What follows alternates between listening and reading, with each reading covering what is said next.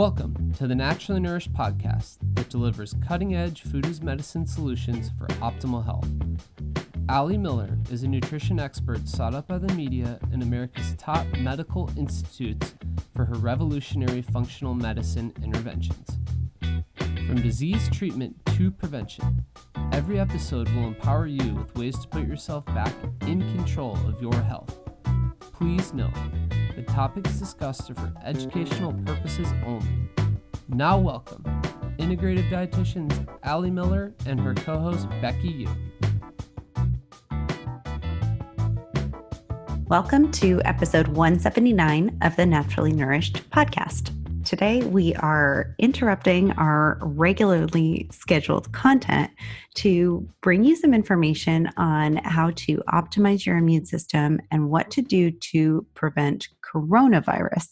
So, we'll talk today about how concerned you should be and why some of the modern medicine approaches might be a little bit off target. Yes, I went into our layout of plans and scurried really quickly over this weekend because I posted just real quick on my countertop uh, a couple of my tools, if you will, to support immune health and what you might consider a corona survival kit. And it was kind of kitschy, you know, just like, oh, here's here's the different probiotics and the vitamin D and this and that. And you guys were all over it and had so many questions that I decided that this should be a huge priority. So totally. this is this is not the first episode that we've done for y'all on your immune system. Uh, we had episode 68 called "Supporting Your Immune System Naturally," and in that episode, I talked a lot about pediatrics. Uh, I talked about ear ear infection prevention um, because uh, as discussed in that episode ear infections are the number one reason for pediatric prescribed antibiotics and we'll talk in today's episode again some of the impact of antibiotic intervention that can influence the body decades later.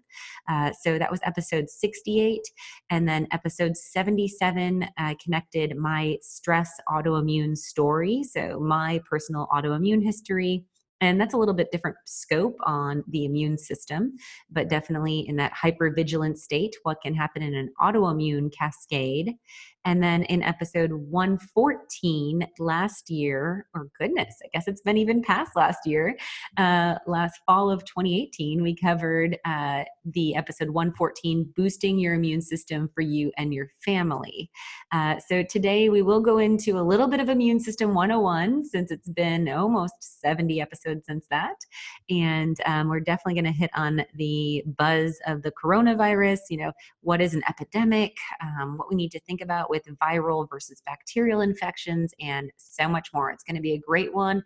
Be sure to have your notebook. I'm going to be dropping a lot of resources and tips. Totally. And before we get into it, because I know it's going to be pretty epic, let's just have a quick word from our sponsor for this episode, Further Food. Absolutely. Further Food products are the highest quality collagen, gelatin, and health tonic foods.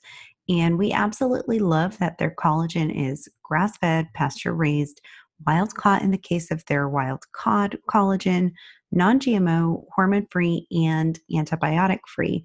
And Further Food really takes strides to ensure that they have an entire community surrounding the products that they make of functional medicine doctors, nutritionists, RDs like ourselves, and health heroes who share their expertise, inspire product formulations, and people who use them every day, like us. Um, so, both Ali and I have fully transitioned to using their collagen on a daily basis, and I think we both get their gelatin in at least several times a week in various recipe applications, whether it's thickening a sauce or making gelatin gummies or actually using them in a baked good to improve texture, like Ali's chocolate chip cookies from the Anti Anxiety Diet Cookbook. And we continue to both get great results, works super well. The collagen does with both hot and cold recipes. So that is in our morning coffee every single day, two scoops of collagen. Um, and I love their individual packets as well for when I am on the road. We'll be talking about other travel hacks in today's episode content, but that's one of my big ones that I'll bring the individual sticks of collagen and just mix those into a coffee or a tea when I'm on the go and need a little bit of extra gut support.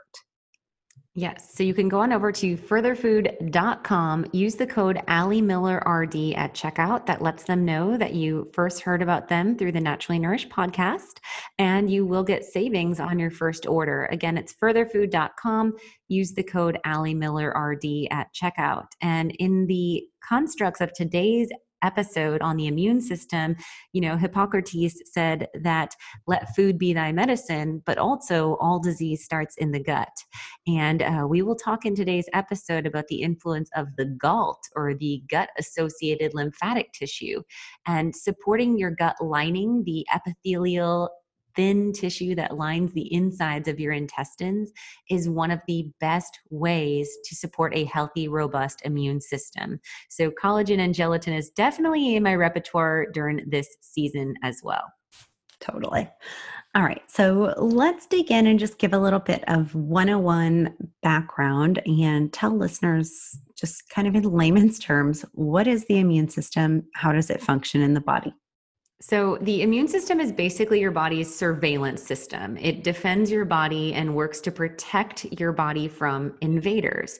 So, these invaders can be pathogens from bacteria, parasite, and virus. Um, invaders can be abnormal tissue. Um, so, if we're getting dysplasia and abnormal cellular formation, this could be um, you know, driven by tumor activity in the body or um, pathogenesis of cancer. That would be another immune job to surveillance. And um, we can even see the immune system responding to quote unquote invaders in food antigens, right? So, this is that whole concept of leaky gut and how the immune system starts to create a battle inflammatory response to otherwise um, compounds that should not be reacted to in or seen as an invader itself, should be seen as more of a neutral player. So, it's the immune system's job to really upregulate cellular players to fight off these invaders or foreign compounds and regulate the inflammatory response of your body. Got it. I think that makes a lot of sense. Um, what about just some of the key players of the immune system? Let's talk about kind of some of the different types of cells and things. Yeah, so we think really heavily in the white blood cells. Um, so from neutrophils to macrophage activity, um, natural killer cells are also uh, players of the immune system that will upregulate in that battle environment. And uh, lymphocytes would also be in that white blood cell world. And then we think of in the adaptive or acquired immune system, there are uh, basically cells that are made in our bone marrow we think of them as B cells and T cells. T cells are matured and made in the thymus. Um, but these are going to be playing a role really in adaptive immunity. So let me maybe unpack a little bit on, on innate versus acquired immunity. So innate immunity re- refers really to the actual immediate exposure. So, in innate immunity, we're thinking of like surface barriers or mechanical barriers, like um, our skin is, is a surface barrier from exposure, right? Or the um, tiny cilia in our lungs work as a, a surface barrier. And then the fact that we have mucus in that area works as a barrier. Um, in our digestive tract, we have chemical barriers like uh, natural antimicrobials and antibacterials and hydrochloric acid, which are in our saliva and our stomach juices, right, as chemical barriers to fight off pathogens. Um, we think of biological barriers, which could be our uh, flora. So, our good bacteria flora or probiotics, that microbiome serves as a innate responder. And we know, of course, that unfortunately, most antibiotics um, are going to be non-specific and they'll target the entire microbiome. And this can reduce the efficacy of that natural innate defense system and, and make us more vulnerable. And we see this immediately often with like a, a yeast flare following an antibiotic, um, which is why now we're layering on something else like diflucan after your um, antibiotic that was prescribed to prevent that yeast flare. Um, but all of that's basically innate. So our surface barriers, which could be our skin, coughing, sneezing to clear, um, chemical barriers, and then the uh, biological, which would be what's living in our body. Then there's inflammation as a defense mechanism, as I've mentioned. So our body's ability to have a fever as a way to fight off a invader. Our body's ability to create redness and variance within vasodilation and constriction. Um, this is going to play a role with how cytokines and leukocytes, particular compounds in our cells and our chemical um, inflammatory mediators, aid in tissue repair or also in um, breakdown and, and destruction. And then when we're looking at our um, natural killer cells, which I've mentioned before, these are going to be comprised of, of host cells that um, aid in um, killing off infected cells or dysfunctional cells themselves. So that's all within our innate immune system. And then our adaptive immune system is where these T cells, these um, cells of the thymus, undergo apoptosis of infected cells. So they're able to actually basically pop and destroy, kill off infected cells. Um, our T helper cells drive the immune function response. Our B lymphocytes from our bone marrow play a big role in antigen presentation. So, taking this um, marker of a molecule to present this to our inflammatory system. And then our T cells are going to multiply or differentiate into helper, regulatory, or cytotoxic forms of T cells, um, and may even become memory T cells. And this is all kind of a tagging. This adaptive or acquired immunity is a tagging and memory system so that our immune system says, Oh, I remember you chickenpox. I, I, I experienced you back in the early 80s, didn't like you. This is what I've done to defend against you. So if I'm exposed to you, I'm not going to get in, infected. Totally. And we'll unpack a little bit more around that and kind of how vaccines strive to at least work in that way um, of that adaptive mechanism. But I think it's important to note that, you know, our body's got kind of all of this going on at once and depending on you know what kind of infection we're fighting and severity and all of that we can definitely see you know different um, parts of the immune system kind of coming to battle at the same time mm-hmm.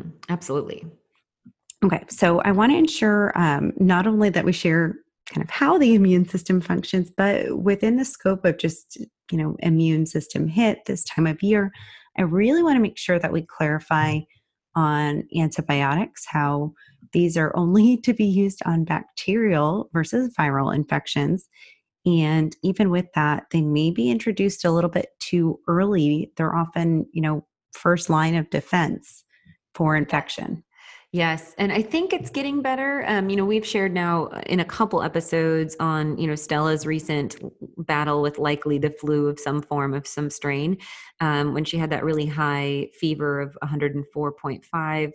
And um, I shared some research from Seattle Pediatric Hospital on you know up to date research on letting a fever run its course and not interfering with the the immune system's process again. Um, and so, unfortunately, all too often, um, and especially back in the day, um, we saw a lot of antibiotics used as a first line of defense um, and could be prescribed without understanding whether it was bacterial or viral in the first place.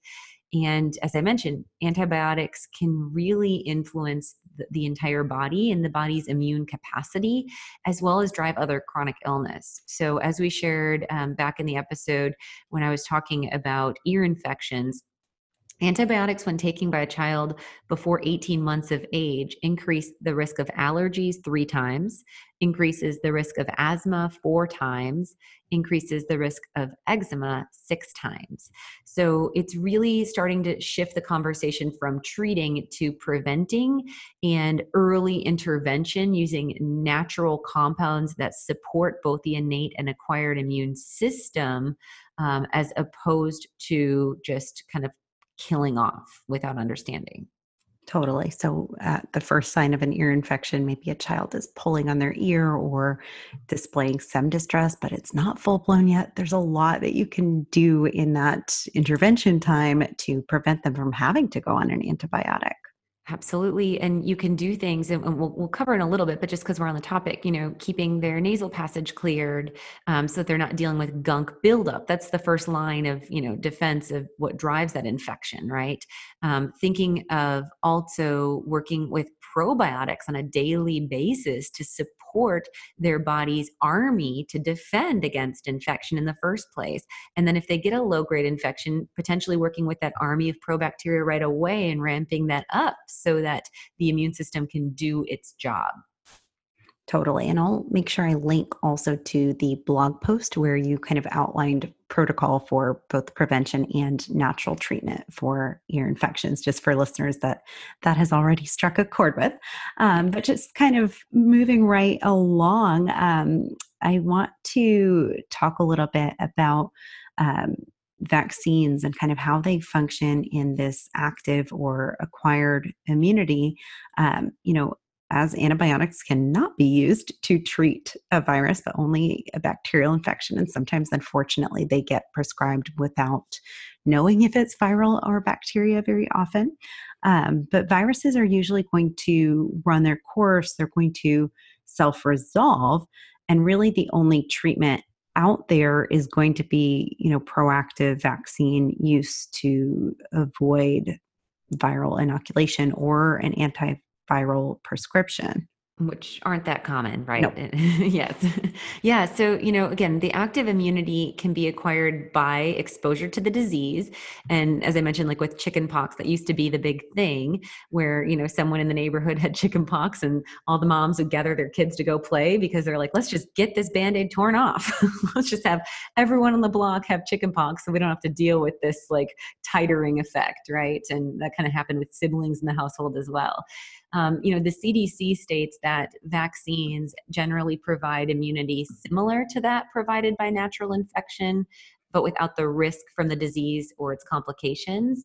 And you know, like like you said, as far as self resolution, most of these diseases or quote unquote complications are really only severe in the extreme immune compromised. So, as we'll kind of unpack today, this risk of coronavirus and, and the statistics that we're seeing right now, um, you know, there's constant statistics about the flu killing people. And um, yes, it's true that it does, but we'll start to, t- to add some numbers to the fear mongering so that you can really understand cost to benefit of, of intervention and, and where risk resides and whether it makes sense to potentially allow exposure and in, enhance your immune system's function um, versus potentially throwing a dart at the at the dartboard when it might be the wrong strain or the wrong genetics or something's mutated.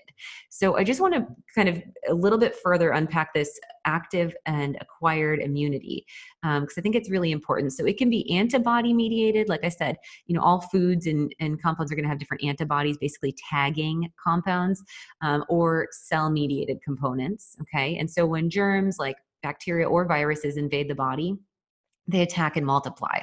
And so this invasion is what we would deem as an infection, and this is what then would drive illness. And the immune system uses, again, several tools. It's not a single mechanism. Um, and so we're looking at the blood in the body, which of course carries oxygen to tissues and organs and, and cover, carries in all of our nutrients, right? That's what delivers nutrients through the blood. Um, but it's those white blood cells that we think of as our primary immune cells. And we think of the macrophages, the B lymphocytes, and the T lymphocytes. And the macrophages are like the first line of defense. We think of macrophages also in what drives foam cells in plaque formation for cardiovascular disease. Macrophages are white blood cells that basically swallow up and digest germs. Um, so that could be virus or bacteria, as well as dead and dying cells. And then they leave parts of the invaded germs back, um, the antigens themselves, so that the body can then identify and upregulate or stimulate more antibodies to attack that compound. So that's one of the kind of tagging mechanisms, right? And then there's the B lymphocytes that defend um, our white blood cells. They produce antibodies that attack these antigens that were that were you know left by those macrophages. So it's like the Pac-Man kind of leaves some of the dust, and then the B lymphocytes are the smart. These are now the acquired or, or um, are you know active immune response. And then the t lymphocytes again made by the thymus versus bone marrow um, are another type of defense within the white blood cells. And they attack um, the cells in the body that have already been infected um, so the first time that the body encounters a germ, it can take a couple days, um, and it requires a lot of this innate first exposure of inflammation and these cascades, and then it's you know the T lymphocytes that are going to hang on to that memory and can go into action quicker in in future encounters with that same germ going forward. Got it. So that helps, I think, to understand kind of the function of, of these white cells and what they do. And then let's just circle back on kind of um, how this would work with vaccination. Yeah. So, you know, with vaccines, what we're trying to do is identify either an, in, an active or an inactive strain of a virus. And we're trying to give this to the the host the body um, in an environment that would provoke an inflammatory immune response. And this is where adjuvants come in. And i'll unpack that a little bit further when we start to talk about flu shots particularly. But that's one of the mechanisms is we need to um, agitate eh, the host as well as provide them with that compound for those t cells to gather and say okay this is the bad guy that we're going to stay vigilant against Okay, I think that helps. And and um, you know, a big issue here is that modern medicine is really always trying to catch up with the different strains or viral genetics of various diseases to address this acquired immunity. And I know when Dr. Ben Lynch um, shared a post on Instagram about the New York Times article that was entitled How to Prepare for the Coronavirus, you know you had some serious frustration and we were texting back and forth about it. So um, let's share kind of some of those highlights and, and just bring that to light a little bit yeah, just a shout out to Dr. Ben Lynch um, because I'm I'm pulling from his one Instagram post in some of this um, epidemic trend uh, research. So he's fantastic. You got to all follow him. He wrote the book um, Dirty Genes, and we had him on the podcast. I believe it was episode 70 or right around there. Um, he's he's awesome. Uh, also a Bastyr uh, University grad. So I thought that was ridiculous. Um, so it was how to prepare for the coronavirus, New York Times piece, and one of the recommendations was um, get a flu shot. And so if you if you've started to wrap your mind around, right, you don't have to be a biochemist, you don't have to be someone in the medical field, but what we just expressed was acquired immunity is very strain specific, right? So this particular flu shot that we are using from 2019 into 2022, um, you know, is either a three strain or four strain. So it's called a trivalent or a quadrivalent vaccine. And um, I'll get into the nerdiness of you know what uh, strains and influenza is used in it, but there is no coronavirus strain being used in the flu shot no. at this no. time. No. So that's kind of as akin to saying literally you have a nail in your head, cut off your left foot. Um, that's how I see it as like it's just illogical.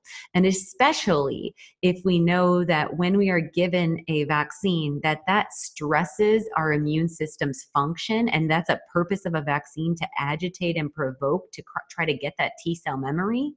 Um, that maybe if you're immune compromised right now or there's this new virus going on, you might want to support your body versus potentially weaken it or stress it further. Totally. That makes sense.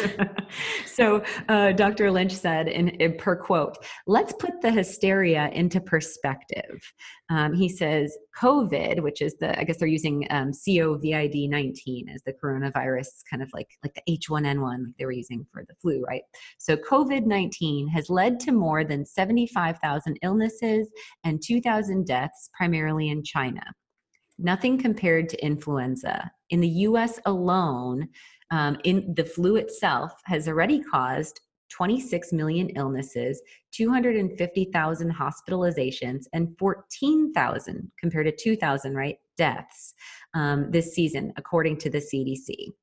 Those immune compromised are, of course, those that have the highest risk. So these are older adults um, where the death rate does soar to 14.8% in those that are infected, right? So this is in 14.8% older people in 80, 80 years plus of age. If you're 80 years plus old and you get the flu, you have a higher, of course, that is quite high, 14.8% risk factor of mortality. But again, you're 80 plus years old. So there's stats with every disease state that in influx with sure. age, right? Yeah. Um, not to mention the drug nutrient interaction and micronutrient deficiency and so much more, right? But this death rate reduces to 1.3% risk of death for those that get the flu in ages 50 to 59, and it continues to decline all the way down to 0.2% for those in ages 10 through 39, and there have been zero causes of death for those under age 9. So, like I said, we usually use immune compromised of infants into geriatrics, and it really seems as if this strain of the flu this year round is really the older population of individuals. Again, all those percentages were percentages of people that have that virus and their risk of mortality.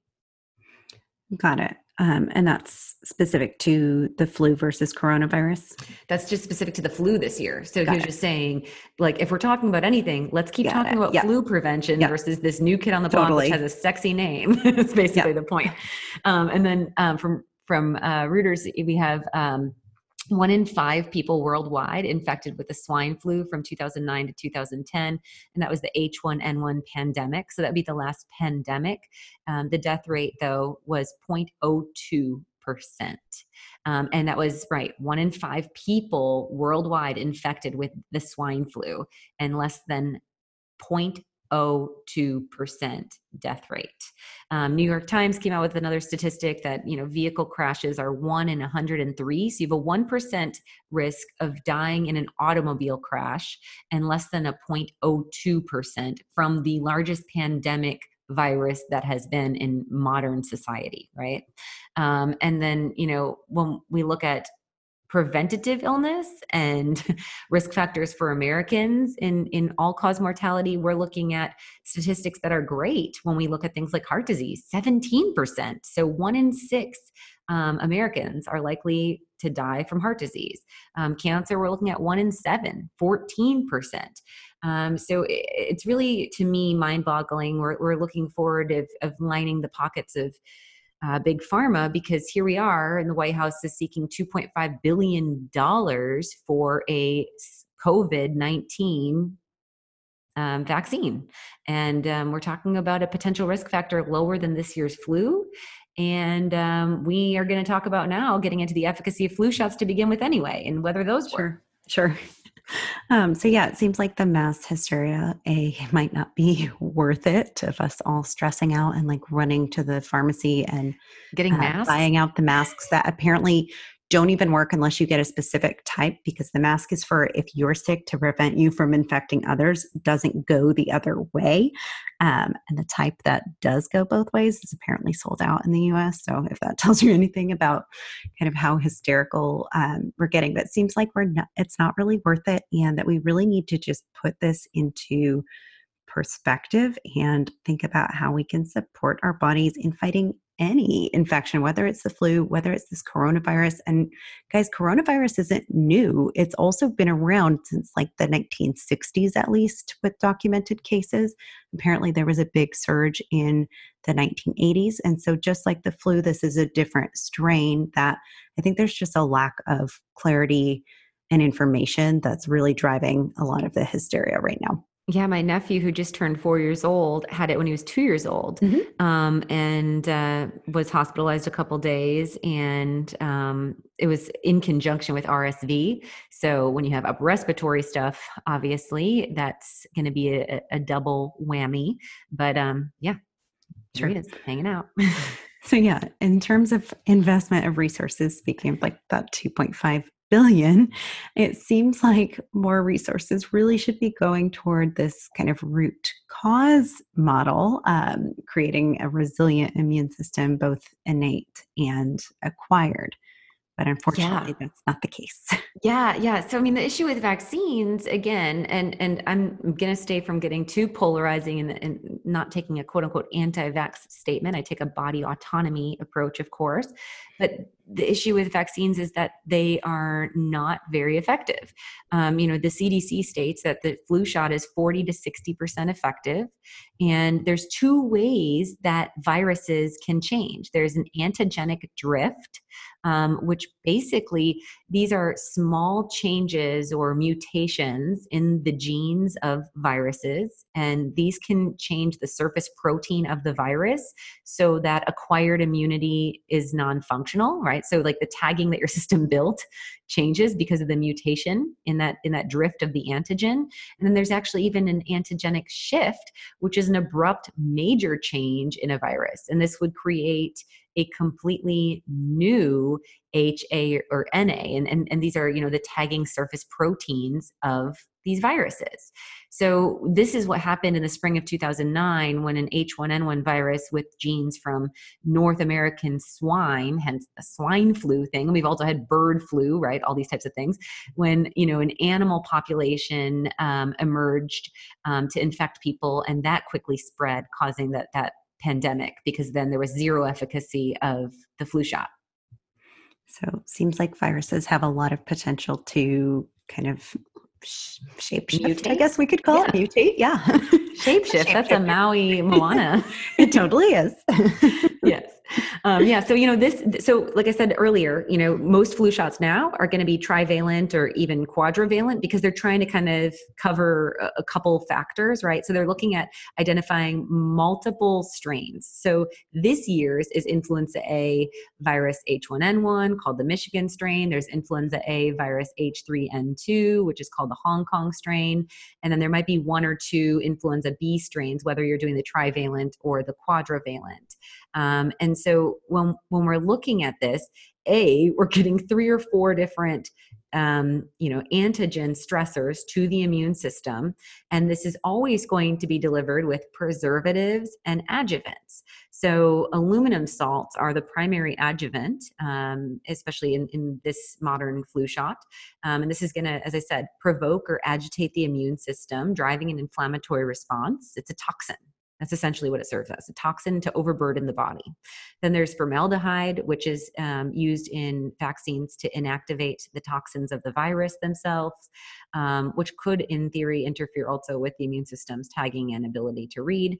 Um, thimerosal, um, which is the form of mercury. It's the ethyl mercury um, versus methyl mercury, which we see like in our oceans, but still serves as a preservative. Um, then there's antibiotics, even within vaccines, um, which are supposed to help to regulate, um, you know, the bacterial growth of the active or inactive strain.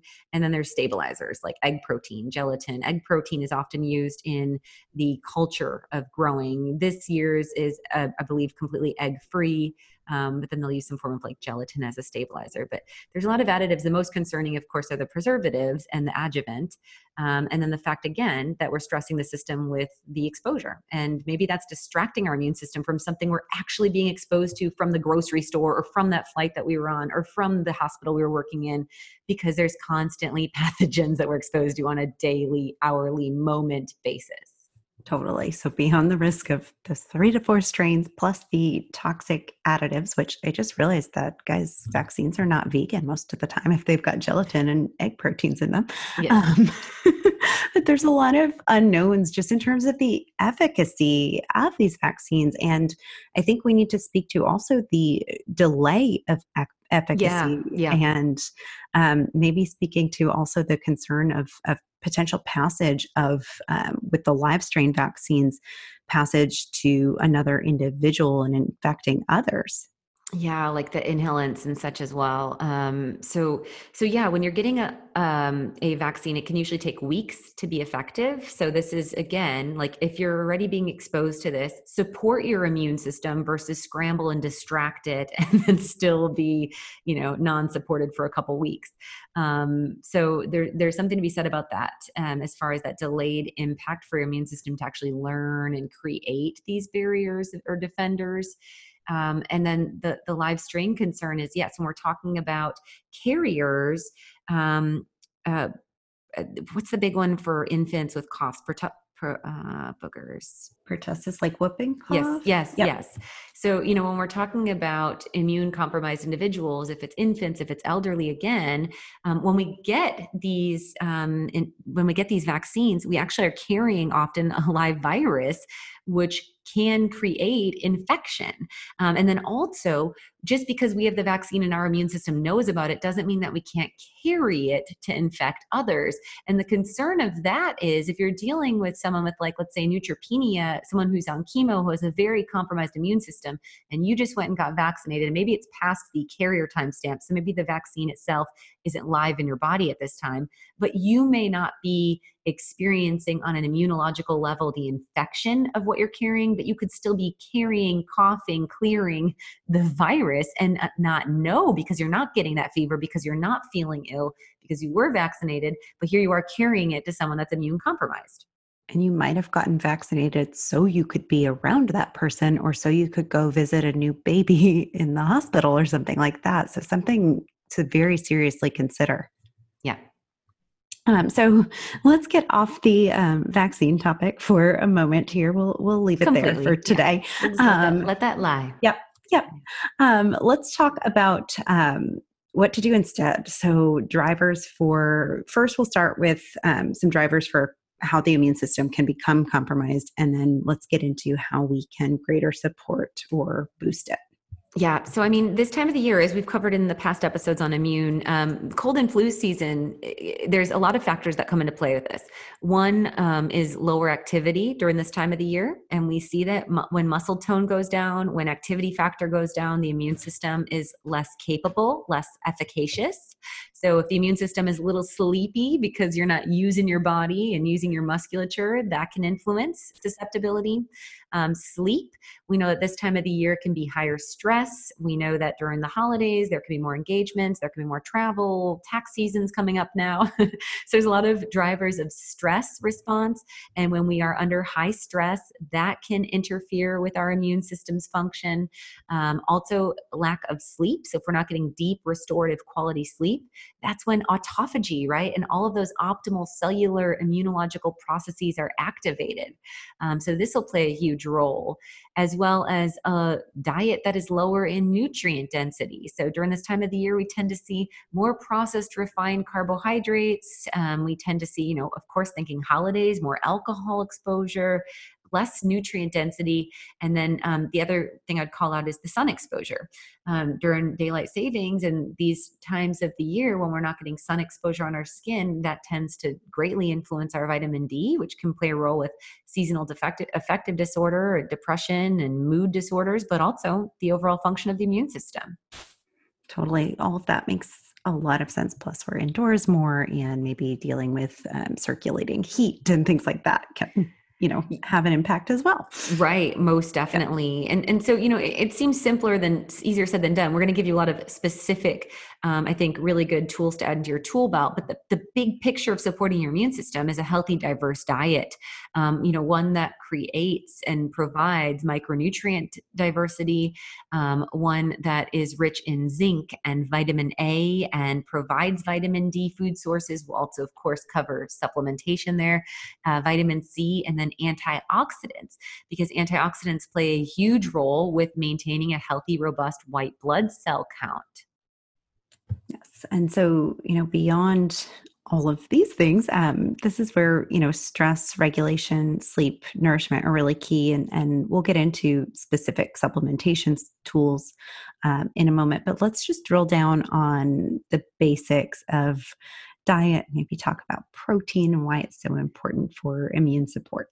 Yeah, absolutely. So, the biggest priority for you, your children, everyone in the household is to ensure ample protein intake and to keep sugar out. Yep, very shocking, right? you heard it from me first. Um, and the reason is you know, protein is actually an essential component of our immune system. Um, you know, one of the, the reasons that antibodies you know the antibodies which are these like tagging right? There's antigens which is the tagging of that foreign invader that your immune system is going to remember and then your immune system makes antibodies, right? And antibodies are the actual compounds that help to fight disease, and they're made up of protein building blocks. And many foods, especially our biological protein sources, which y'all know I'm all about getting your protein from animals and fish, right? And so forth, these also are going to contain other immune boosting nutrients, especially if we're following a snout to tail approach. So if we're talking about beef, pork, seafood, especially if we're able to get our oysters and crab, then we're going to be getting a really rich form of zinc. Zinc is a mineral that helps you up the production of your infection fighting white blood cells again. Um, and we've seen in research studies that even mild zinc deficiency can increase susceptibility to infection. We know if we're getting liver from these foods, we're getting a robust form of the actual preformed biologically available vitamin A, um, which is another component significant in our immune system surveillance and function. Um, and then you're, of course, getting all of those amino acids to help with that tagging and activating of the immune system. And let's just unpack for a second, um, you know, beyond limiting those sugary and, and carb laden foods for obvious reasons like blood sugar metabolism, insulin signaling, um, how does sugar directly impact the immune system?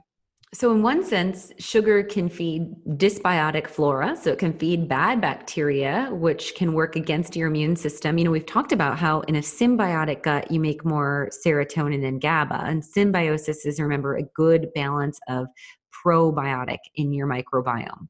So, when you have a balanced diet that is, you know, providing the prebiotic fibers and providing these quality proteins and healthy fats and moderate amounts of whole food based carbohydrates. In a symbiotic state, not only do you make that serotonin and GABA, but you also are going to be supporting your immune system and all that regulatory function when you are in a dysbiotic state, if you're having excessive sugar, that is going to drive a flare of bad bacteria overgrowth. So that could be yeast overgrowth, it can be pathogen expression, and this can actually hinder and shut down our white blood cells. It can distract our immune system because now our immune system is putting out that epinephrine or adrenaline. Um, uh, well, our enteric nervous system, excuse me, our gut is putting out adrenaline, right, to survive. It's saying things aren't right. There's there's something imbalanced here, and the immune system starts to go into auto attack mode, driving up LPS to drive leaky gut. We start to get GI distress, but that really shuts down the immune system and its ability to surveillance what's coming in as an inhalant or what's the exposure on a day to day basis.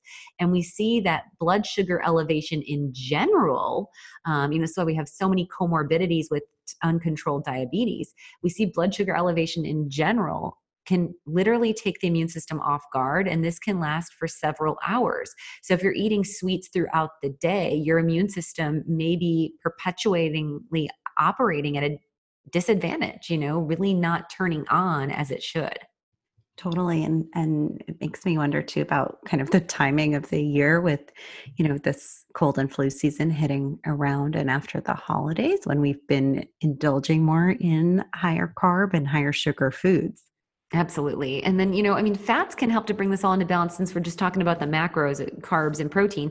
Uh, fats can be very supportive because they aid in that innate barrier of defense on your cell membrane level. So, our cell membranes are bilipid, uh, meaning that fats comprise the defense mechanism of what comes in and out of our cells, right? The gatekeepers, right? Um, and so, fats not only aid in if you're eating quality whole food fats versus industrialized oxidized fats, you're going to have a healthy cell membrane.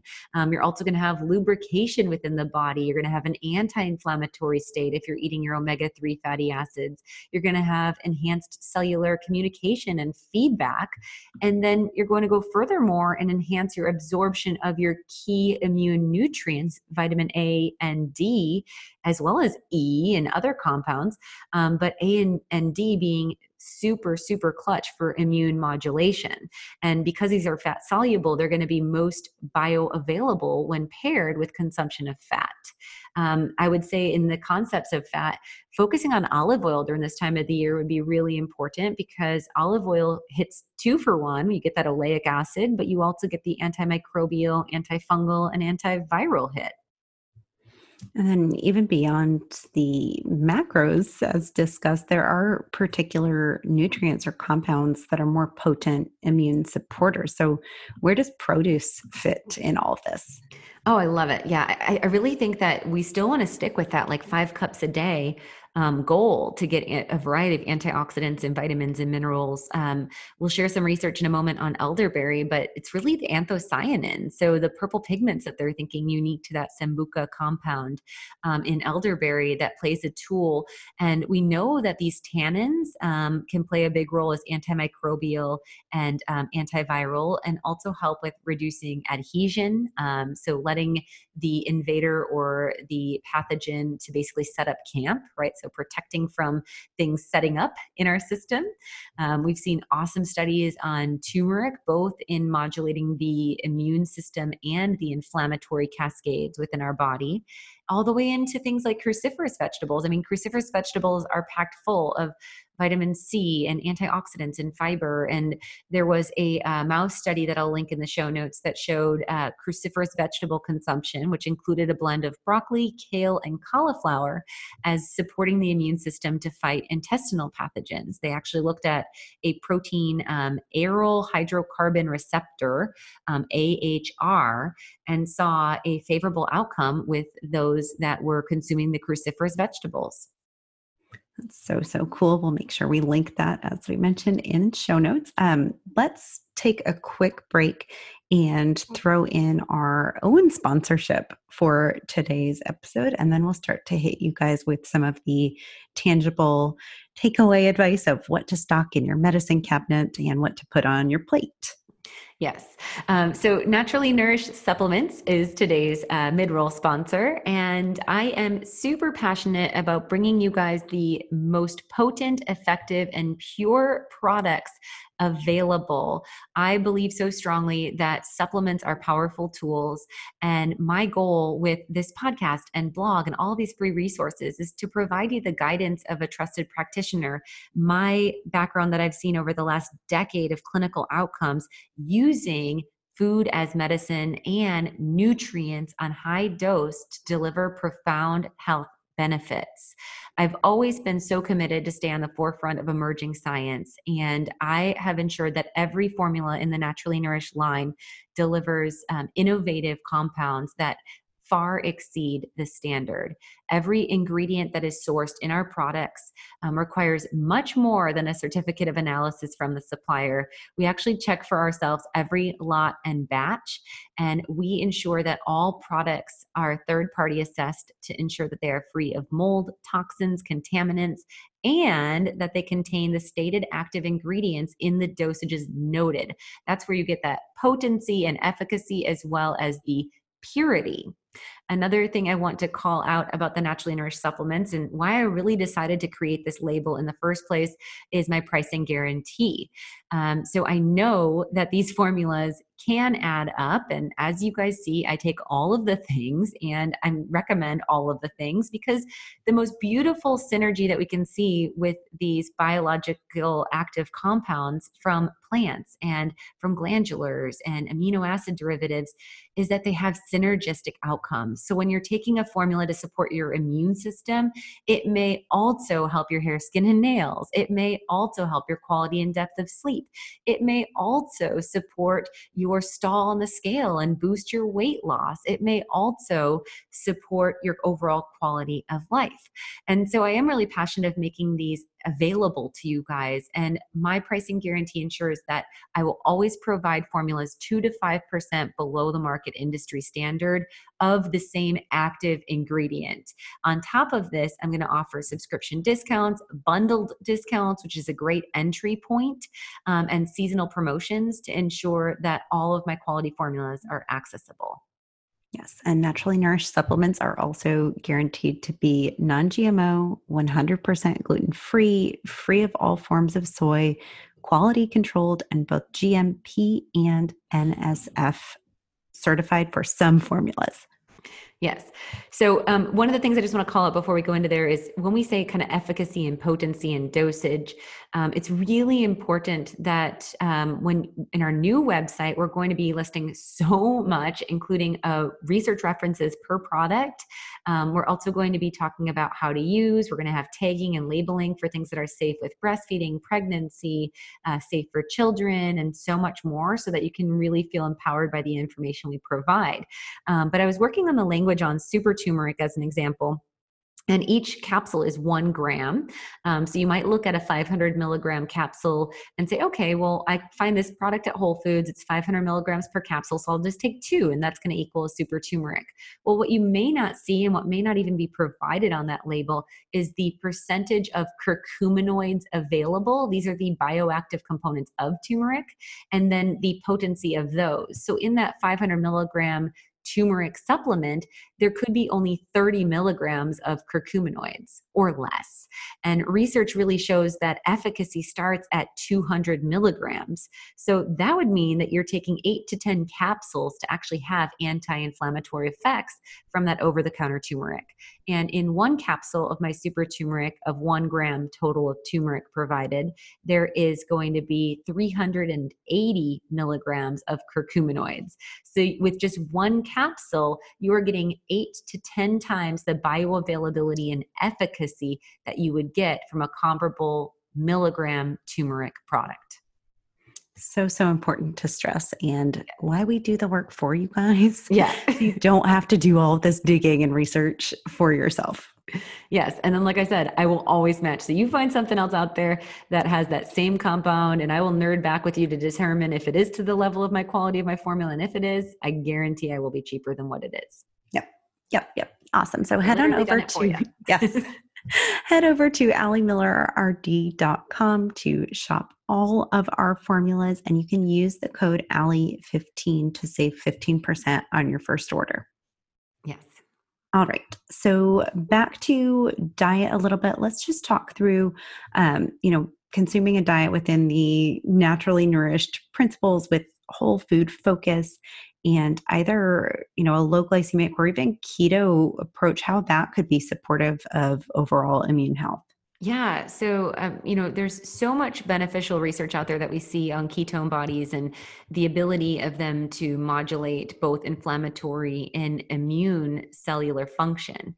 Um, what we do see that I thought was really interesting, I'm going to um, post a research study um, that came out in 2017. And what it looked at was like a bell curve effect of your BHB um, so, kind of looking at the patho- pathogenesis of type 1 diabetes um, and ketoacidosis, right? So, chronic ketosis of ketoacidosis actually drives a pro inflammatory state um, and can interfere with immune system function. But an increase of ketones and the presence of ketones in the bloodstream do provide a mechanism based signaling role for both inflammation and immune system cell function, including macrophages and monocytes. Um, and this has been expressed in various research studies.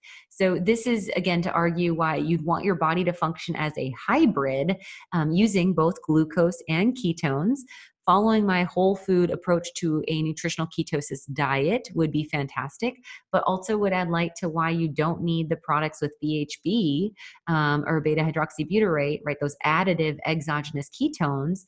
Um, it's really about getting your body to do the work. And then you're going to get that synergy effect of, you know, not having that excessive sugar spiking and turning off the immune system. Exactly. So, so cool how that all works in synergy. Um, let's chat now and start to get into the nitty gritty of some of the micronutrients to focus on, some supplement support, and then I want to unpack our coronavirus toolkit survival kit. Yes. Okay, cool. So um, the first line of defense is to start with a quality multivitamin. Um, you know, I think that this is warranted throughout the year, every single day. It's a great insurance policy because you just don't know what your body's going to demand more of for various cellular processes. So, whether it's growth and development, whether it is immune or inflammatory mediated or hormone changes going on in the body, quality multivitamin is key. So, you want to look for a multivitamin that has chelated minerals. Um, you want to look for one that has methylated forms of B vitamins, and all of my multivitamins will do that trick. Um, the multi defense, um, which is my kind of standard multivitamin, um, I have multi defense and then multi defense with iron. So the with iron is for those that have anemia or um, are dealing with iron deficiency, or those that women that are cycling or menstruating because they're going to be, of course, losing blood on a monthly basis. So, multi defense with iron for women or those that are anemic. Um, and then multi defense, otherwise, for the rest of the population, is a really good supporter because it has an antioxidant blend. And again, antioxidant capacity tends to go down during this time of the year. So, getting that formula that has that um, compound from green tea and pomegranate extract and all of these compounds that really reduce our free radical overload and increase our ORAC or our antioxidant capacity in the body is a great foundational tool. I will say, if you're already taking the multi avail mama and you are pregnant or breastfeeding, stick with the multi avail mama and work for your antioxidant capacity in food forms. Um, and then multi avail kids is really fantastic as that provides those bioflavonoids and some of those plant botanical compounds and antioxidants in addition to the um, chelated minerals and the bioavailable Bs for kids. It's a chewable tablet. Okay, and then beyond kind of basic support, let's talk vitamin D and vitamin C for immune support. Yes. So, um, vitamin D is one that also I really believe there should be a baseline intake of daily. I pulse my vitamin D every other day in the summer and when I'm getting a lot of sun exposure. Um, but I start taking it daily in the month of October all the way through the month of March. And um, during that period of time, I'm taking 5,000 IUs a day. And then I will pulse up to 10,000 IUs for like three to seven days if I have an acute need. Um, if Stella or Brady are exposed to something and dealing with something, or if I feel like I'm coming down with something. Um, you always want to look for a vitamin D that has a blend of K1 and K2 for children, um, especially like toddlers, we're, we're, looking at anywhere between 400 to 2,000 IUs, which could be appropriate. Um, and the 2,000, upwards of really 5,000 as an acute pulse up in the cold and flu season. Um, if your child's spiking a fever, that would definitely be first line of defense to do um, because vitamin D is really like a pro hormone that has so many immune modulating effects. Um, we could do an entire podcast on it. Um, but the big concern I have with kids' vitamins, and I know I had Stella on the Carlsons, which is just like the um, most I think known kids uh, dropper of vitamin D um, is that it doesn't have the vitamin K1 and K2, so that can lead to calcification, and the distribution in the body may not be as optimal. Um, and foreshadowing, I'm coming out with the kids vitamin D liquid that has the K1 K2, so I'm super stoked about that. Um, Vitamin C is fantastic as well, and that missed my image. Um, so, yes, Bio C Plus would be in the formula. One to three grams a day has been shown to boost immune function. Um, each capsule of Bio C Plus is 500 milligrams, but what's beautiful about that is it does provide actual um, compounds from citrus flavonoids, which has antihistamine effects and anti inflammatory effects paired with that 500 milligrams of the vitamin C. So, you know, one to two a day would be a good foundation, and that could be pulsed up to five to six. It's really upwards of bowel tolerance for vitamin C, and bowel tolerance meaning you'd get a soft stool if you uh, went too high. And that just means that your body's at capacity and you spill the rest. Sure. Um, we dug into that. I can't remember what episode it is. That was one. It might have been one of the immune ones. Okay, great, mm-hmm. great. Um, and then um, maybe let's highlight the category of stress supporters yes. and sleep supporting uh, yes. supplements. So, you know, this is again, like I said, the time of the year where I'd really want you to focus on mellowing out. So, um, doing yoga, playing with your dog, listening to music, all of these are good things because research shows time and time again that stress alters how well your immune system works. If you're stressed, your immune system is distracted and it's not going to be functioning optimally. Ways to support your stress response with my supplements would be the Adaptogen Boost, which has rhodiola, cordyceps, and ginseng.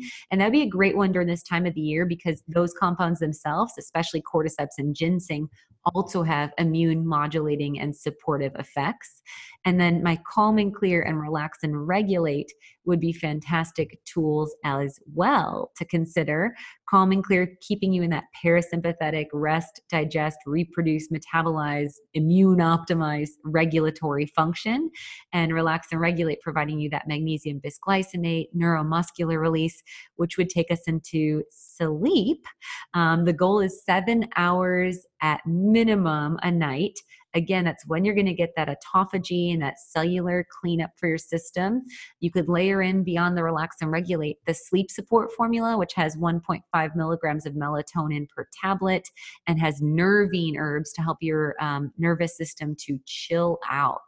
Um, this is going to be really important to optimize that immune system function and the body's ability to really upregulate its um, army against pathogen and invader. Totally. And then maybe as another category, um, what about essential oils? I guess mo- both in um, consumption and maybe topical or inhalant use. Yes, I mean direct contact. We think of like, of course, covering your mouth when you cough. Um, if you're at a coffee shop and you're noticing someone coughing around you, just relocate. Who cares? Mm, you know, you don't have to see them again.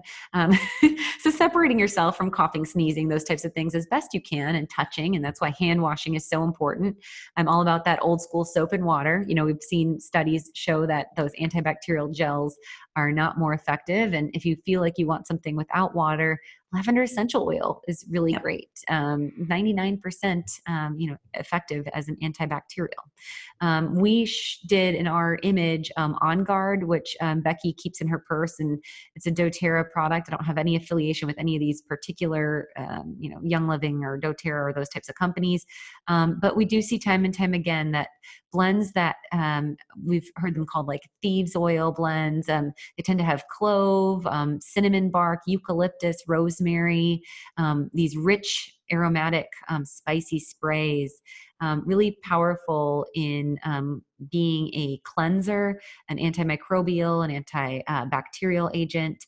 And these can be used topically um, diluted um, or they can be used as inhalants super cool. I'll link the the products that we're mentioning in um, our kind of prevention kit in the show notes. And then our herbal immune would kind of fall into that same category but more as an internal consumption because i'm really not about using the um, essential oils that come in in a little bottle internally unless you really really know about quality. Yeah extraction but also like you don't know the potency and the purity. Sure so exactly. that's totally where i'd go for the herbal immune. And you know the, the cool thing about herbal immune is it has oregano thyme tea tree excuse me not tea tree excuse me oregano thyme sage and lemon balm.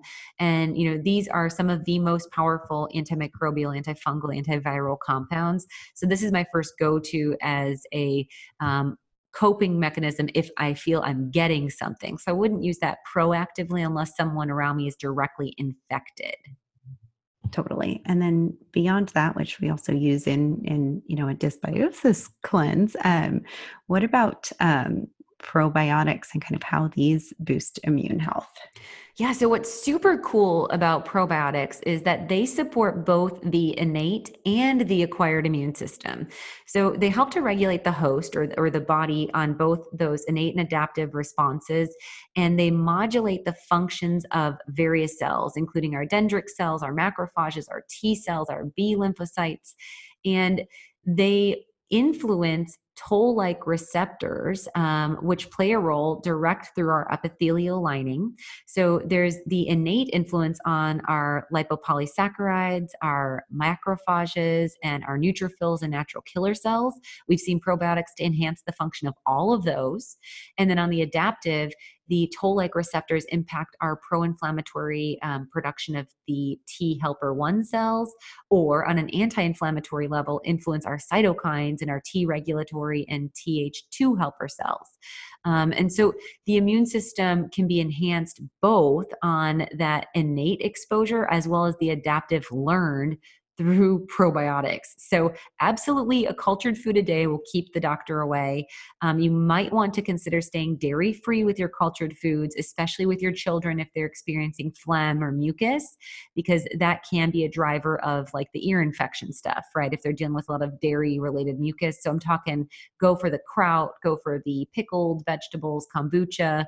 Um, I've been loving the Culina dairy free yogurt. Shout out to an Austin company but this is really where you'd want to hit the restore baseline probiotic in my line um, something that i want to share with y'all. So you could do the kids biotic as a chewable which is fantastic.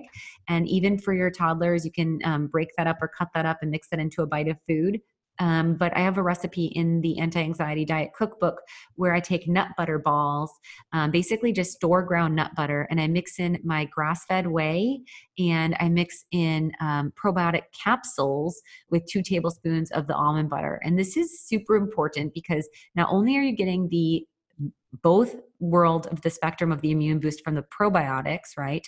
But you're also supporting the GALT, the gut associated lymphatic tissue. So, non denatured grass fed whey would be a huge piece of this puzzle for especially the toddler and children population because this is providing active immunoglobulins. So, these can foundationally support the immune system as well as support in acute care at time of infection. Um, we see research study that specifically has looked at the IgG from bovine, that's cow, sources to aid with RSV. So we're talking about upper respiratory infections. Um, we're talking about subsequent allergies. Um, we've seen influence on support for reducing that LPS and, and aiding in leaky gut, that intestinal epithelial lining. Um, we've seen tight junctions of the gut be repaired using a non denatured grass fed whey. Um, so this is a really fantastic food as medicine support, the grass-fed whey to try to incorporate a couple times a week, and that would be one that you could use proactive as a foundational tool.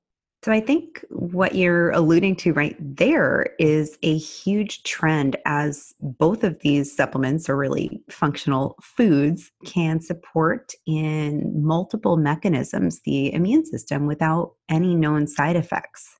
Yes. So that's kind of a, a two part thing to unpack there. The emphasis of both probiotics and immunoglobulins helping in the innate, you know, barrier defense, as I mentioned, upregulating all those white blood cell, uh, you know, chemical defenders of the immune system, but also both probiotics and immunoglobulins are going to support the acquired immune system.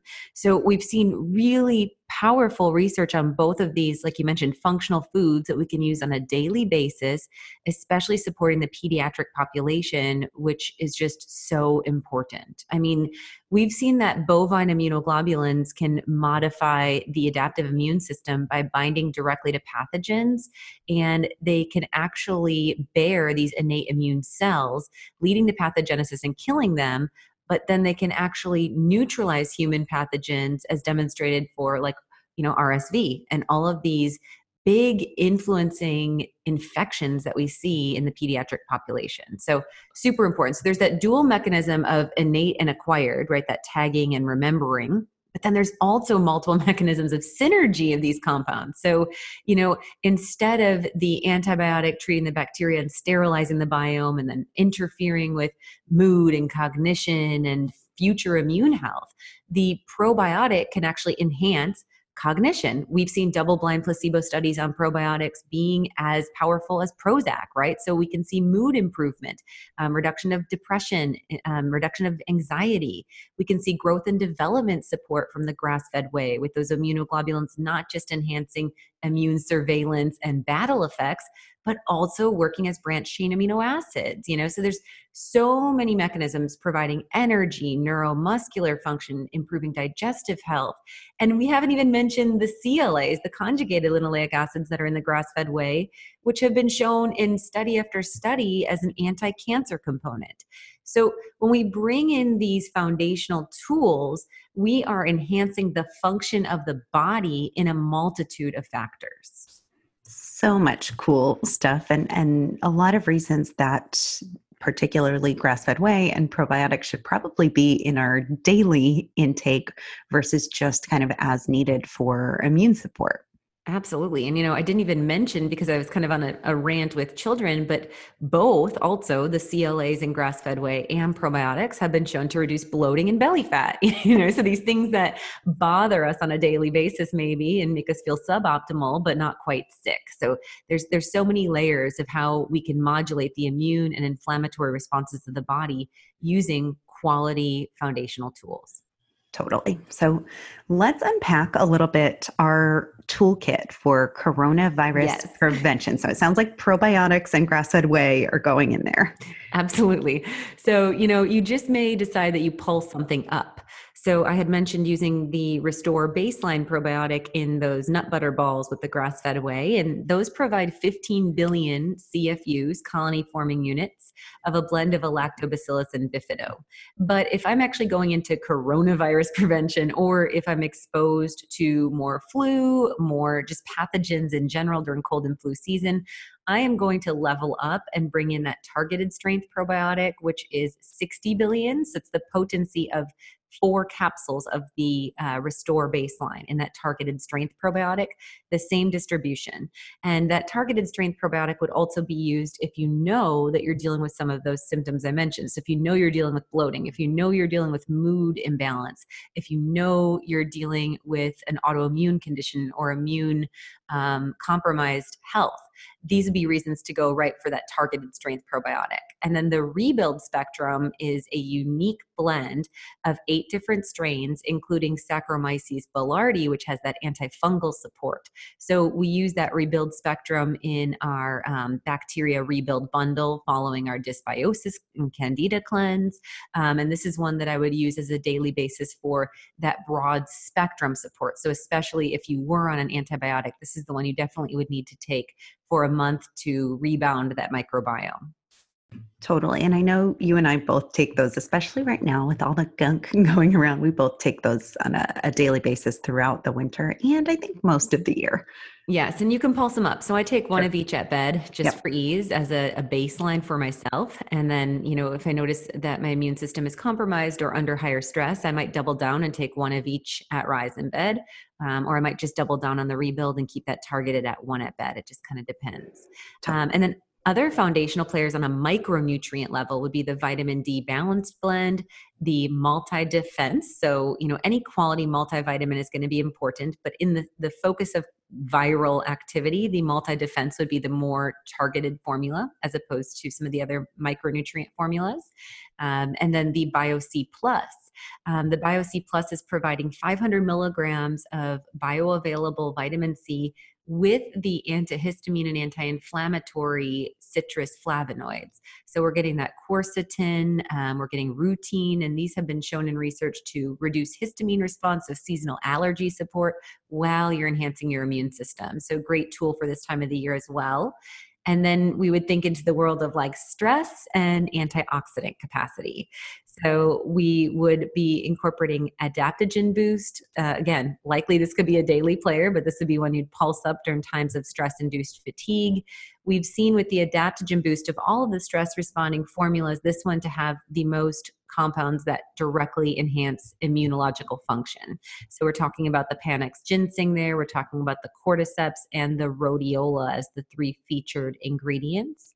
And cellular antiox, which is our glutathione formula, this we think about as that grandmama antioxidant, right? So it's scavenging free radicals. This is important as when your immune system is going through these processes with natural killer cells and macrophages and leaving behind debris for your immune system to remember, but still debris from the die off. You do want to take something with N acetylcysteine and glutathione, like the cellular antiox, which is going to help to upregulate the excretion pathways and also tap into the biofilms um, these are the networks of bacteria that can be seen as kind of like the root system. And then totally. cellular antiox also has the benefit, just like BioC Plus, to work as an expectorant. So both of those can also help with more of the seasonal allergy, upper, you know, ear, nose, throat, gunk stuff that some of us might be experiencing. And we talked about that also with inhalants with toxicity as, as a big tool, the cellular antiox. Awesome. And then you mentioned the grass fed wheys. That might be something too to include on a daily basis during um, time of, you know, increased immune susceptibility.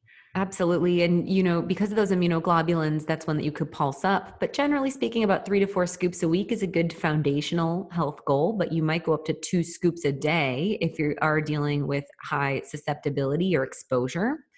And then there's the tools that we bring in pulsed more, you know, at times of illness or actual exposure, flying. So this would be the Herbal Immune and the Berberine Boost.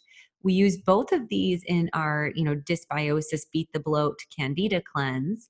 Uh, but these tools, as we talked about um, in past episodes, the herbal immune, having the lemon balm and also having um, the oregano in there and the thyme oil and the sage that works as an expectorant as well to help to break up phlegm and mucus and is really powerful antimicrobial antifungal antiviral which you know we, we kind of talked a little bit about with those inhalants and essential oils.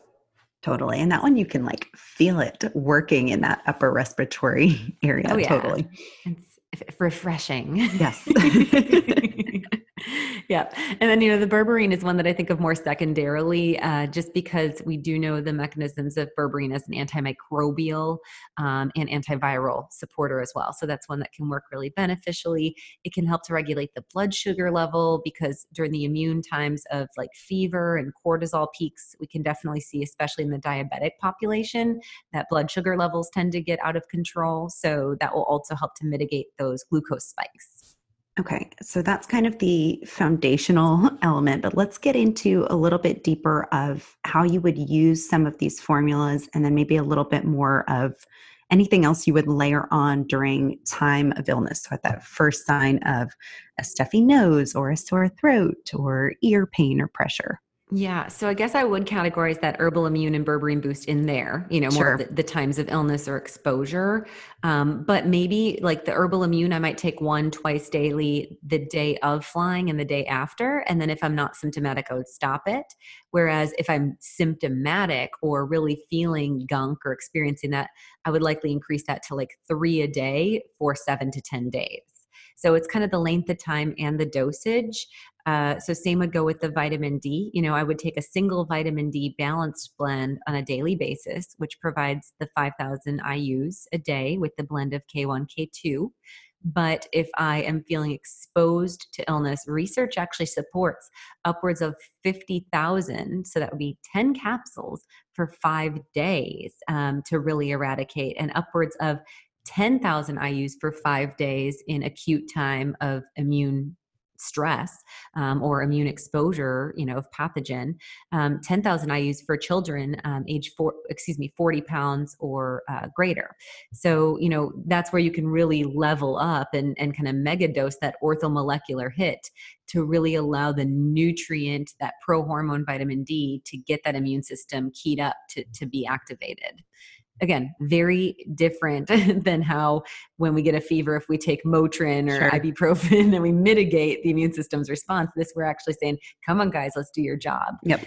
Uh, so you can do the same thing with the vitamin c. You can pulse that up to bowel tolerance so you might be taking the bio c plus at you know 500 milligrams per capsule so maybe one twice daily like a gram a day you can easily go up to five to 10 grams a day um, during that like three to five day window. If you get diarrhea, bring it down a couple yep. and then, you know, keep working it until, until your, you know, illness resolves. Okay, awesome. And then I know the master tonic would come into play for sure during times of illness too. Let's talk about that. Yeah, so we post we post that I think every year, and Definitely. we just posted this last week on uh, Instagram and had a lot of fun feedback. So you can check out the recipe in the show notes or just Google Ali Miller RD Master Tonic. Um, you know, again, this is something that you can take about an ounce of daily or three to five times a week as a general foundation. But if you're experiencing illness, you might decide you take an ounce of that every two hours for, you know, a day.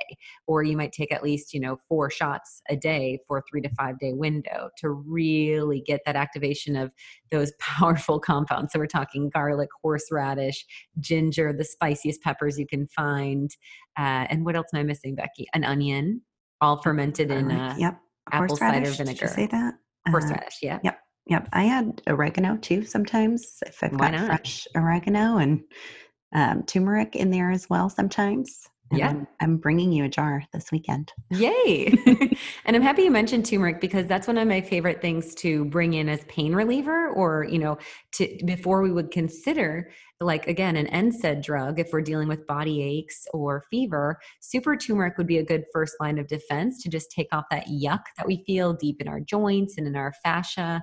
That's going to be very supportive as a pain manager while not inhibiting the inflammatory process of the immune system completely. Uh, so that can really help as a coping mechanism and then still support antioxidant capacity. Totally. And then the probiotic you'd mentioned potentially doubling down on that. Um, how would you recommend using the rebuild and the targeted? So the rebuild spectrum, I would do more of like one at rise, one at bed, um, and I would do that for like a two week window. I always say take that for two weeks um, following an antibiotic if you were ex- having to take an antibiotic, and then um, you know, like I said, the targeted strength probiotic you could just keep one at bed, um, but if you're having GI stress, then definitely double down on that one as well. Okay, cool. So let me list some kids and toddler stuff. We talked a Sure. lot about this in past episode, um, but I want to just mention the garlic mullein eardrops. Those are my favorite first line of defense. It can actually be used to treat an ear infection, an early onset ear infection.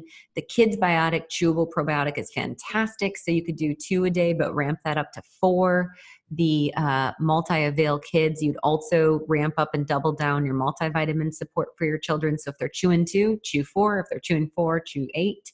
And then just get the gunk moving. So i love the you know frida for infants as far as like that suck to get the mucus and phlegm out. And then i wanted to share zyclear um, which is great for infants all the way through you know geriatrics so all age population. Um, Zyclear is a xylitol um, nasal spray. So this is yes a sugar alcohol and it is bacteriostatic. That's why I don't like eating xylitol in foods. But in this delivery, it does have you know the antibacterial and antimicrobial support um, that can fight against bacterial colonies in that ear, nose, and throat area. It's combined with grapefruit seed extract for that extra antimicrobial boost. And it basically cleans, moisturizes, and rinses the nasal congestion, reduces allergy irritants and harmful pollutants. And we do see that, you know, dry, irritated tissues are more susceptible to viral activity. A, a dry nasal cavity is going to host those inhalants. So for flying, this is something that we do as a family. We'll use this Zyclear, um, you know, before the flight and after the flight, just to kind of reset our nasal passage. And I would say the same thing goes if you know you're in a hospital environment or something like that. Totally. That's what I'm going to add to my uh, pharmacy at home. I don't have that on hand yet. It's a good one. and yeah, for Byron, he should be using that daily. Totally. Uh, what about um, like throat sprays? Um, and of course, we have to hit elderberry here too. Yes, and I want to talk food as medicine. So, um, you know, when we're talking about the, the throat sprays, you could bring in colloidal silver. I have seen clinically good outcomes with use of colloidal silver. However, I will say the research is pretty spotty on that. Mhm. Um, so you may lead first maybe with like an herbal throat spray um, using the same essential compounds that I mentioned, you know, in like the um, uh, herbal immune formula. So any of those would work really well. And then um, elderberry syrup, we went in depth on episode 114 on the research there. But I will say that there are many published studies on elderberry. It all has to come down to the potency of the formula. So I like the Gaia brand. We'll link it in the show notes. There's 1900 milligrams in a teaspoon, whereas like these, what are they called? Like Umcka lozenges or something like that. I don't know. yeah. UMCA? I don't know. But There's like purple. Umcka, there's think. Sambuca. yeah. Uh, I don't know. Don't but buy them. anyway, those lozenges are 12.5 milligrams. So I just or said like- 1900 versus 12.5, The right? gummies too. I have so many clients on those, and I'm like, well, you're getting sugar and you're barely getting a potent dose of elderberry. So skip that. So you might be interfering with your immune system Yeah. versus enhancing it. Um, I will link an awesome research study that just came out in 2019 in the Journal of Functional Foods, and it looked at the anti-influenza activity of elderberry. And we've seen dosages, you know, of like one teaspoon a couple times a week, but really the antivirin element of it is enhanced if it's used more acutely, meaning when your body is fighting or exposed. And at that time, taking two to four teaspoons a day is optimal as opposed to like a daily teaspoon. Totally. I've had clients who were like, why did it stop working? I'm using it every day. It's like, that's why. yeah. So use your probiotic and your grass fed yes. whey every day and your yes. vitamin D and all those other things, but this would be something you'd pulse in. Yeah. And then let's talk a little bit more just about some travel tips. Um, so how you would use some of these items that you've mentioned. Obviously, the Xyclar you mentioned as as um, keeping the nasal passages hydrated, but what would we do instead of that mask that everyone's buying that is mm. probably not effective. Well, right. That's why that, that nasal hydration would be much more effective to actually cleanse out the nasal cavity versus the mask, uh, which could actually keep things drier and, you know, hold inhalants in. Um, you know, not all of them are effective anyway with the type of material that's used. So, yes, keeping nasal passages hydrated, the Xyclar is huge. I would always recommend um, traveling with an eye mask uh, for deep restorative quality sleep, at least seven hours a night. That's going to help your immune system upregulate autophagy. That's that cellular cleanup for our immune system, right? Um, and all of the immunological mechanisms are optimized in that deep restful sleep. So this is also I would consider traveling with like blue blocker glasses to mitigate the blue light from the electronics. We would want to limit sugar and alcohol. So just you know choose and navigate your indulgences and um, choose to ensure if you are getting alcohol, you go for red wine, which has tannins. We've actually seen anthocyanins to be able to bind to pathogens. so maybe red wine would be acceptable, or maybe alcohol with hmm. citrus, like a margarita. Good to know. Vitamin C. Um, you know, so just be mindful. Choose your indulgences. Um, take your ultimate detox or detox packs if you are drinking alcohol, so it doesn't tax your system and then get outside as much as you can. That's going to help with grounding and your circadian rhythm. We have tons of tips in episode 86. It's actually geared towards summer travel, uh, where we talk about you know using digest aid with dining out and GI lining support. And then I'll link in the show notes also a blog on travel tips, which is more macroscopic. Yep, we definitely have some of the immune support stuff in, in both of those for sure, but maybe for more of like GI preventative, I'll make sure they're up to date before this episode airs. Cool, cool. Okay, so we've covered a lot. Let's just kind of round things out with a couple of food as medicine recommendations and you know what we can be eating on a daily basis and things that we can also pulse up during times of illness. Yes. So, I mean, I would start with my friend bone broth. Yeah. you know, bone broth has stood the test of time, and there has been clinical research done on the N acetylcysteine, the role of bone broth actually being able to play an influence with those inflammatory white blood cell reactions and actually work as an expectorant, thinning mucus and phlegm and helping in that upper respiratory system.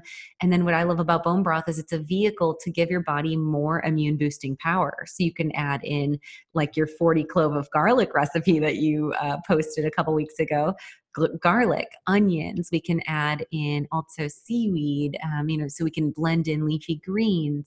Um, this is a great delivery for an immune boost, and especially when appetite might be a little bit lower. Getting that salty electrolyte balance from bone broth also very supportive for immune health. Yeah, totally. And then I'd go probiotics cultured foods. So, like I said, I'd probably avoid the dairy focused ones. So, this would be like a, uh, you know, coconut milk based yogurt. The recipe that I have on the anti anxiety diet would be great.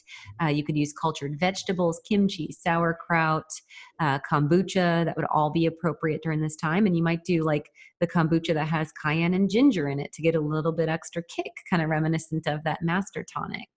I would emphasize intake of alliums during this time. These help to support also our natural killer innate immune system, as well as detoxification to cleanse out that debris. So, this is the world of onions, garlic, shallots, leeks, all fantastic players for immune boost.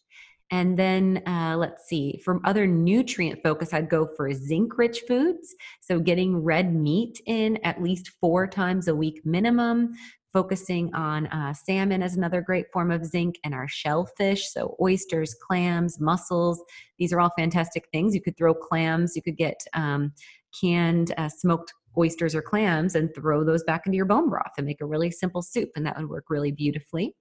Uh, you could throw in pepitas dark chocolate for that as well Uh, vitamin C, my favorites there would be, um, you know, all produce has vitamin C. So that's what we said earlier, like that five cups of uh, fruits and vegetables a day. Uh, but definitely the citrus flavonoids would be a good thing to go for here. So um, grapefruit is in season now. Um, the Meyer lemons are coming out. All the beautiful bioflavonoids we get there for a kick. Um, and then you're going to get a blend when you're getting your your vegetables and your produce in variety a bunch of phytocompounds. So, in the research on elderberry, they're actually looking, like I said, with wine at the anthocyanin, that purple pigment. Um, we see research on tea on the emphasis of polyphenols. Um, and so, you know, we see that these plant based molecules are really powerful to protect the body against cold and flu. And they can play a big role both as antioxidant effects as well as the ability to influence even the level of how a virus replicates in the body. There's been really powerful studies done on five cups a day of, of tea. Um, and you can get these polyphenols in, in fruits and vegetables uh, as well. So great, great time to get that variety and biodiversity. Totally. And then I'm also thinking the elderberry gummies that are in the anti anxiety yes. diet cookbook would be a great option as they have a base of orange and lemon, correct? Yes, they Plus do. The elderberry, yep. And then that gelatin, gelatin yep. yep, that's going to support that gut associated lymphatic tissue, most definitely, most definitely. And uh, I will note um, for expectorants beyond bone broth, this is where you can add in things like ginger and oregano. They've been shown to also thin mucus. And um, we had a recipe on the blog, I'll link again, called a zippy toddy. Um, this can be done as a virgin warm beverage or with a little shot of bourbon. Sometimes that helps take off the aches. Um, but lemon, ginger, coconut oil, and hot water are the primary ingredients there, and really good for just kind of breaking up and clearing the passages. Totally. So, so, so much good stuff in today's episode. Hopefully, we've given you guys some really good um, tools for stocking your pantry and supporting your immune system and what you can do if you do have to travel during this time if you do you know get exposed to something or, or feel like you or one of your family members is coming down with something having all of this in the cabinet ahead of time um, making your master tonic ahead of time because it takes about two weeks to ferment yes. will all be really good tools that will serve you during this time Yes. So thank you always for listening. If you've enjoyed this episode, go on over to where you've listened to the podcast, whether that's iTunes or Spotify, leave us a five star review and totally, you know, shoot a screenshot of yourself listening, share this episode on your social media page or with your friends. And always remember to tag Ali Miller RD. Sharing is caring. And we are just so passionate in empowering you and your whole household to stay vibrant, vital, and really in thrive mode through this immune stressed time. Thank you for listening to the Naturally Nourished podcast. Visit our blog at alimillerrd.com for recipes, wellness tips, and food as medicine meal plans. Connect with Ali and Becky at Ali Miller RD on Instagram, Twitter, and Facebook. Until next time, stay nourished and be well.